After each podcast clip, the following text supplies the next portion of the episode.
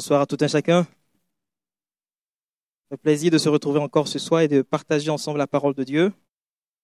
Il y a certainement des personnes qui nous visitent, des personnes qui sont de passage, qui sont là pour les vacances pour la toute première fois. Je vais vous demander simplement d'élever comme ça la main.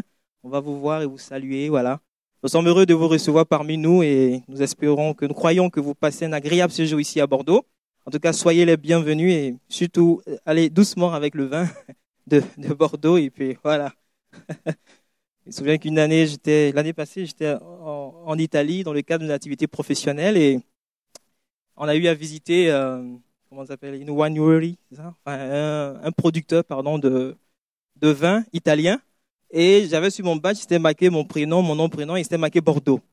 Il m'a dit, ah, tu viens de Bordeaux, il y, a, il y, a, le bon vin à Bordeaux, et en plus, il y a la bonne nourriture. Qu'est-ce que tu fous ici en Italie? Je dis, bon, écoutez, je, je suis là pour mes activités professionnelles, et puis voilà. Mais ce soir, nous avons une autre nourriture bien meilleure à partager, à partager ensemble, celle que la parole de Dieu nous offre. Et je vous invite à prendre la Bible avec moi dans Exode, le chapitre 3.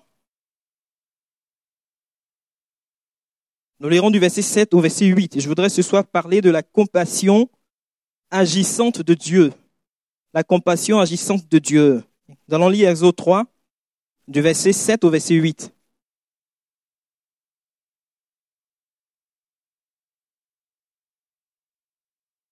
L'Éternel dit, j'ai vu la souffrance de mon peuple qui est en Égypte, et j'ai entendu les cris que lui font pousser ses oppresseurs.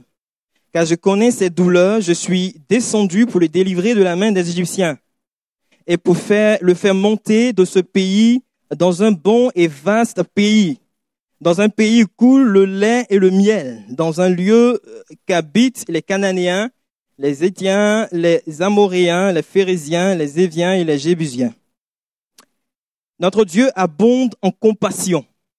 Il est un Dieu compatissant. Et la compassion fait partie intégrante de euh, ses sentiments. La compassion fait partie intégrante de sa nature.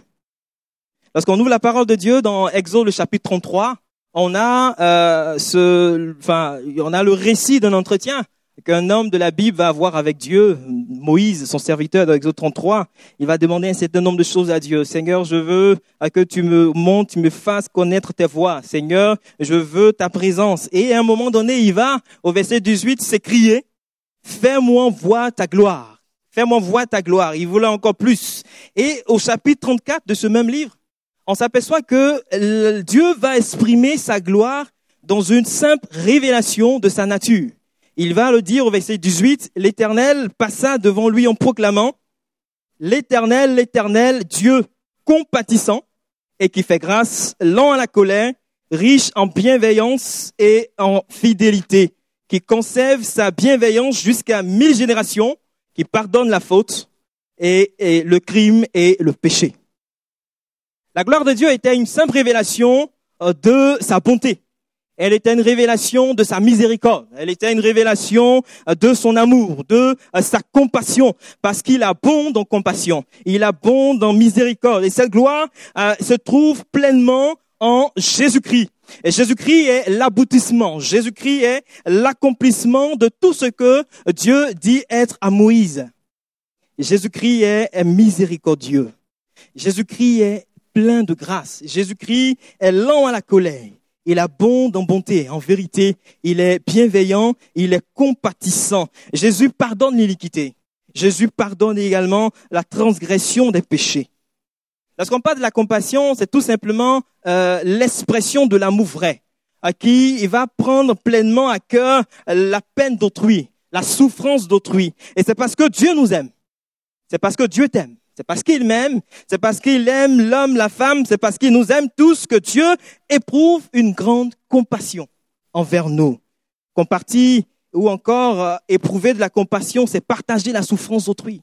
C'est partager ses peines, ses difficultés, c'est, ressentir la douleur d'autrui, c'est ressentir leur douleur au, au fond de soi. Et dans la Bible, le mot compassion est souvent équivalent au mot euh, miséricorde, c'est-à-dire de, de, cette disposition intérieure qui va amener une personne à partager les maux et les souffrances d'autrui.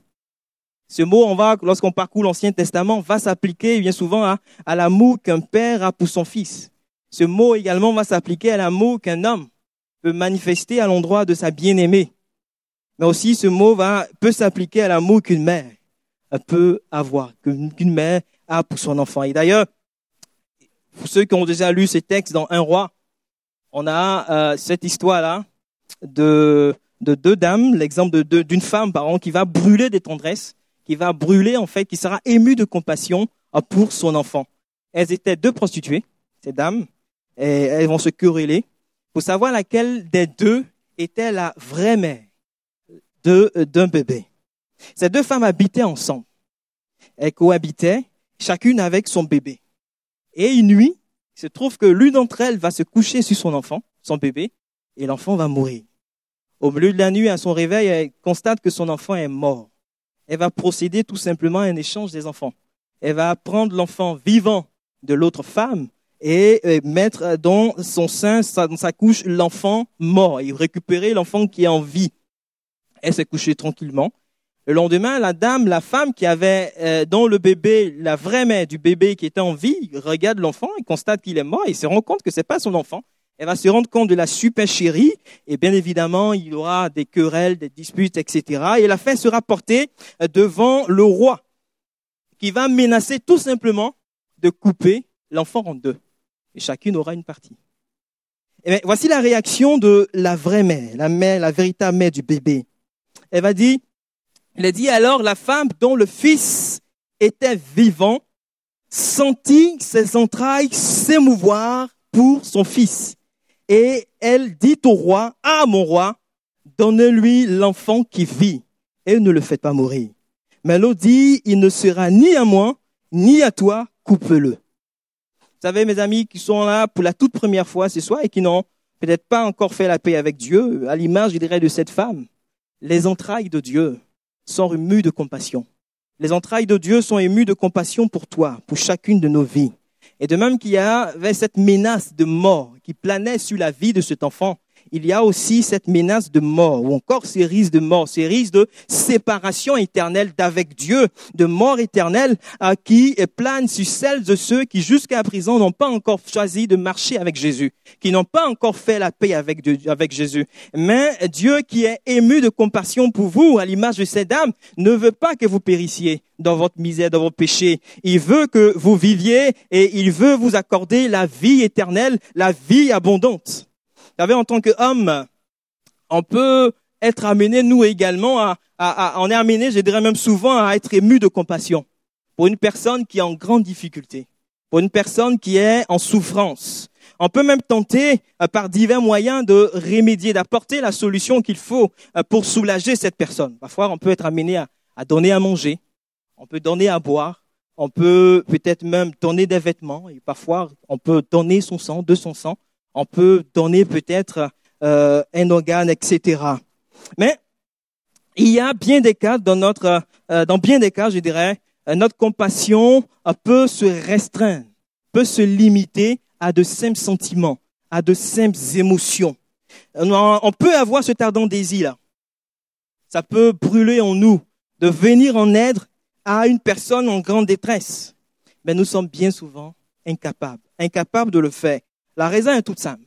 Parce qu'il y a souvent des situations, des détresses qui sont tellement complexes que la solution ne peut pas être humaine. Il n'existe aucune intervention, aucune solution humaine. La solution doit venir d'ailleurs. Elle doit venir de Dieu. Elle doit venir du ciel elle doit venir de celui-là même qui est ému euh, de compassion pour nous. Et il y a aussi, il a parfois, euh, la compassion des hommes peut euh, s'amoindrir progressivement avec le temps. La compassion, on peut avec le temps éprouver moins d'empathie pour autrui, moins d'empathie pour notre prochain. Je regardais comme ça, je suis tombé sur une étude qui a été menée aux États-Unis à l'université de Michigan et qui a été publiée en 2010. Et cette étude, dans cette étude, les chercheurs, en fait, se sont intéressés au comportement d'un groupe d'étudiants. Ils ont voulu tester un peu, enfin, voir, étudier leur comportement en termes d'empathie. Donc, ce travail de recherche a mis en évidence que euh, une dégradation, pardon, de 40% de l'empathie, c'est-à-dire de la capacité à comprendre les sentiments et le point de vue des autres au cours des 30 dernières années. Et l'explication qui a été avancée de cette tendance a été attribuée tout simplement à à l'augmentation générale du narcissisme, de l'individualisme et de l'intérêt matériel personnel. mes amis, ce soir, je voudrais vous rassurer vous dire que la compassion de Dieu ne s'amoindrit pas avec le temps. La compassion de Dieu n'est pas limitée dans le temps. La compassion de Dieu transcende le temps, elle va au-delà du temps. Il a été compatissant hier, il est encore compatissant et ce soir, il est plein de compassion pour toi. Il est ému de compassion. Ses entrailles sont émues de compassion euh, euh, pour toi. Dieu, aussi triste, je dirais que euh, puisse être la situation dans laquelle tu te trouves actuellement, Dieu n'a pas mis un terme à son amour plein de tendresse pour toi. Ses compassions pour toi, nous dit la parole de Dieu, ne sont point à leur thème. Elles se renouvellent chaque matin. Elle se renouvelle chaque matin. Dieu est plein de compassion. Et contrairement aux hommes qui peuvent être limités, il dans la manifestation tangible, visible, concrète de leur compassion. La compassion de Dieu, elle n'est pas simplement, on ne va pas se limiter à un simple sentiment, à une simple émotion. Elle est aussi et surtout agissante. Dieu agit, Dieu intervient. Et la Bible, lorsqu'on parcourt, en tout cas la Bible, les Écritures, euh, la Bible va nous montrer que la compassion de Dieu se traduit toujours par des implications personnelles de Dieu dans l'histoire des hommes. Et Dieu ce soir veut s'impliquer personnellement dans ta vie. Il veut s'impliquer personnellement dans ta vie, dans ton histoire. En le texte que nous avons lu, je vais le relire.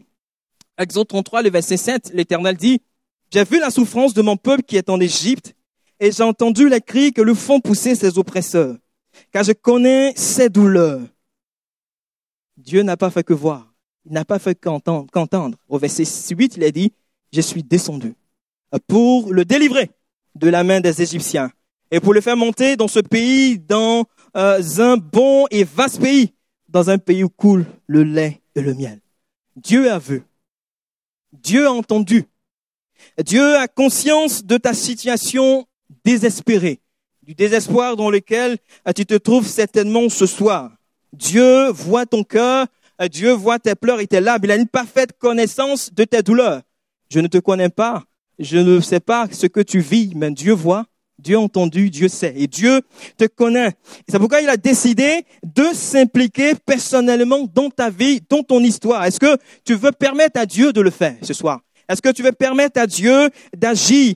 Dieu l'a fait 2000 années en arrière. Dieu a consenti à envoyer Jésus, son Fils unique et bien-aimé, afin qu'il meure pour toi. Il a envoyé son Fils unique afin qu'il donne sa vie pour toi et afin que tu aies la vie éternelle. Dieu vient à ton secours ce soir. Dieu vient à ton aide par Jésus-Christ, son Fils unique et bien-aimé. Le corps de son Fils a été brisé sur le bois de la croix. Son corps a été déchiré, meurtri. Le sang de son fils a, coulé pour le pardon de tes péchés. Et c'est pas compassion que Jésus a porté nos péchés dans son corps sur la croix. C'est pas compassion qu'il a fait. C'est pas compassion que Jésus a pris nos infirmités. C'est pas compassion que Jésus s'est chargé de nos maladies, de nos douleurs. Et lorsqu'on lit la parole de Dieu, on voit que par compassion, Jésus va imposer les mains aux malades. Par compassion, Jésus va délivrer ceux qui étaient captifs de mauvais esprits. Par compassion, Jésus va venir au secours des malheureux. Il va apporter consolation. Il va faire du bien à celles et ceux qui vénèrent à lui. Jésus est le même. Et aujourd'hui encore, ce soir, il veut agir dans ta vie. Pierre va nous dire ceci dans 1 Pierre 2, le verset 24. Lui qui a porté lui-même nos péchés en son corps sur le bois, afin que, mort au péché, nous vivions pour la justice. Lui, par les maîtres issus duquel vous avez été guéris, car vous étiez comme des brebis errantes. Mais maintenant, vous êtes euh, retournés vers le pasteur et le gardien de vos âmes. Oui, par les maîtres issus de Jésus. Oui, par ces blessures sur la croix, blessures qui témoignent de la compassion qu'il prouve pour chacun d'entre nous, blessures qui témoignent de la compassion qu'il prouve pour toi, tu peux être guéri. Tu peux être guéri spirituellement. Tu peux être guéri intérieurement. Tu peux être guéri physiquement. Et tu es peut-être venu ce soir et tu as conscience que ton âme est en grande souffrance. Tu as conscience que ton âme est dans, une, dans un grand désespoir. Ton âme est malade à cause du péché. Elle est dans un état désespéré. Mais ce soir, veux-tu permettre à Dieu d'agir. Veux-tu permettre à Dieu d'intervenir, de te guérir ce soir et de te délivrer. Peut-être que autour de toi, personne ne comprend ce que tu vis, parents, amis, proches, etc. Mais Dieu te comprend. Dieu voit. Dieu voit ce que tu vis et il est ému de compassion. Et ce soir, sa compassion ne se limite pas, je dirais, à une simple émotion, et comme je le disais tantôt, mais Dieu veut agir, Dieu veut s'impliquer. Dans sa compassion, il veut guérir ton âme ce soir. Il veut te rendre libre, te libérer de l'esclavage du péché. Euh, tu peux retourner libre ce soir. Tu peux ce soir retourner chez toi entièrement guéri, entièrement restauré, entièrement rétabli, entièrement renouvelé par l'action de Dieu dans ta vie. Mais encore faut-il que tu permettes à Dieu d'agir dans ta vie. Enfin, encore faut-il que tu acceptes que Dieu intervienne dans ta vie. Il est ému de compassion. Ses entrailles sont émues de compassion pour toi. Et il veut ce soir te délivrer. Il veut ce soir te guérir, te libérer de cette situation d'esclavage. Il te connaît et il te voit. Vous savez, dans la parole de Dieu, on va retrouver cette histoire d'un roi qui un jour euh, va décider de, de, de remettre sa comptabilité à jour. Et en le faisant, il va se rendre compte que l'un de ses serviteurs lui devait 10 000 talents. Heureusement, ce dernier n'était pas sauvable. Il ne pouvait pas régler sa dette. Et bon, le roi s'est senti obligé, enfin va ordonner que ce dernier soit vendu comme esclave. Non seulement lui, mais aussi sa femme, ses enfants. On, comprend là, en tout cas, cette situation désespérée dans laquelle cet homme se trouvait, et que sa femme, ses enfants, être vendus comme esclaves. Il s'est endetté, il ne pouvait pas payer sa dette, parce que la dette était immense. Ce dernier va tout simplement supplier le roi, va demander à ce roi de lui accorder un sursis, et lui va promettre au roi de s'acquitter de tout ce qu'il devait. Dans Matthieu 18, le verset 26, on lira, le serviteur se jetant à terre, se prosterna devant lui et dit, Seigneur, aie patience envers moi et je te payerai tout. Ce dernier, je dirais, était, euh, on se rend compte qu'il était bien optimiste, bien optimiste sur sa capacité à payer, à régler sa dette, si on lui laissait le temps de le faire, le temps nécessaire. Ben, on va se rendre compte que je lisais comme ça que le revenu de toute la Galilée se montait à 300 talents. Et cet homme devait 10 000 talents. Cet homme devait 10 000 talents. Donc, c'est une somme importante, une somme énorme. Et, cette somme-là est donnée ici intentionnellement pour mettre en évidence l'immense dette de l'homme envers Dieu.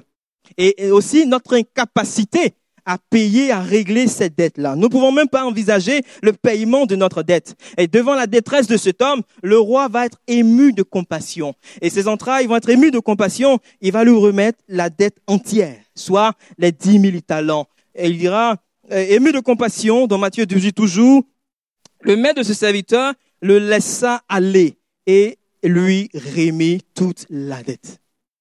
C'est un acte symbolique il va mettre en évidence euh, le pardon généreux de Dieu, le pardon euh, généreux que Dieu accorde. Dieu est ému de compassion envers le pécheur qui s'y répand envers le pécheur qui euh, accepte, qui implore le pardon de Dieu euh, pour une dette qu'il n'est pas en mesure de payer. Dieu est ému de compassion. Et ce soir, est-ce que tu veux implorer son pardon, lui demander pardon pour tes péchés? Est-ce que ce soir tu veux dire oui Seigneur, voici cette dette du péché et je suis incapable de payer ma dette. J'implore ton pardon. Seigneur, s'il te plaît, j'implore ton pardon. Dieu est ému de compassion pour celui ou celle qui accepte de se tourner vers lui, euh, qui vient dans la repentance et demander pardon à Dieu. Il est plein de compassion pour ces personnes-là. Ce soir, est-ce que tu veux recevoir Jésus-Christ dans ton cœur? Est-ce que tu veux te tourner vers lui, le recevoir comme Seigneur et Sauveur?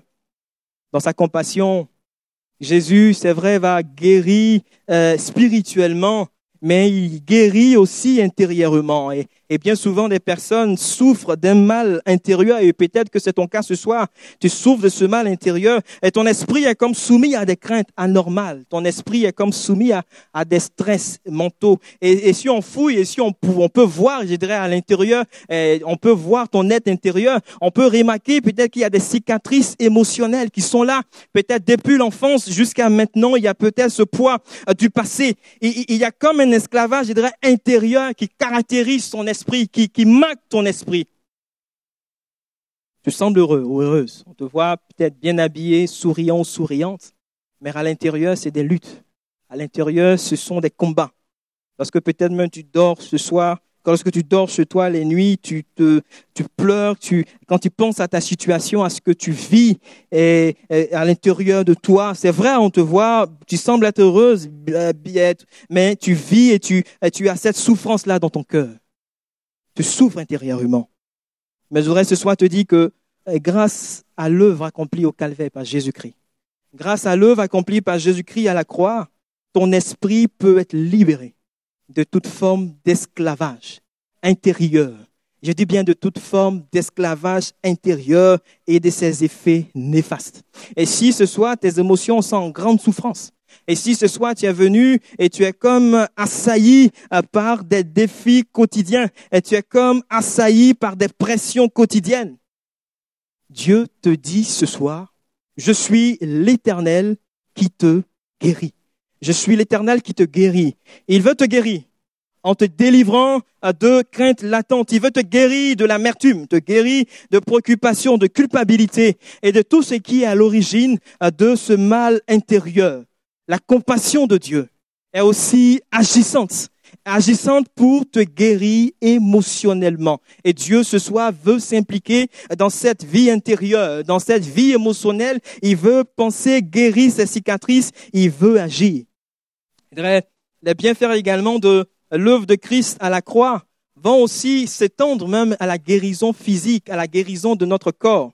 Et lorsqu'on lit Esaïe, Esaïe va dire, montrer, dit que le Messie à venir allait non seulement expier les maladies de l'âme, mais aussi celles du corps. Matthieu 8, 17 va dire ceci, il a pris nos infirmités et il s'est chargé de nos maladies il s'est chargé de nos maladies. Le mot infirmité ici englobe toutes sortes de maladies. Dans sa compassion, Dieu veut également s'impliquer personnellement dans ta santé. Non seulement il a compassion, il est ému de compassion, il souffre donc avec toi, mais il veut agir. Il veut intervenir ce soir. Est-ce que tu veux le croire? Est-ce que tu veux permettre à Dieu, par la foi, ce soir, d'intervenir, d'agir dans ton cœur, d'agir dans ta vie, d'agir dans ton corps, d'agir dans ta santé? Je vais terminer avec ce dernier verset, Hébreu chapitre 4, de verset 15 au verset 16, où il est dit un texte que nous connaissons tous, car nous n'avons pas un souverain sacrificateur qui ne puisse compartir à nos faiblesses. Au contraire, il a été tenté comme nous, en toutes choses, sans commettre de péché. Approchons-nous donc avec assurance du trône de la grâce afin d'obtenir miséricorde et de trouver grâce pour être secouru dans nos besoins. Vous savez, nul ne peut compartir aux souffrances d'un homme, aux souffrances d'une personne, si lui-même n'a pas expérimenté des situations, situations pardon, similaires.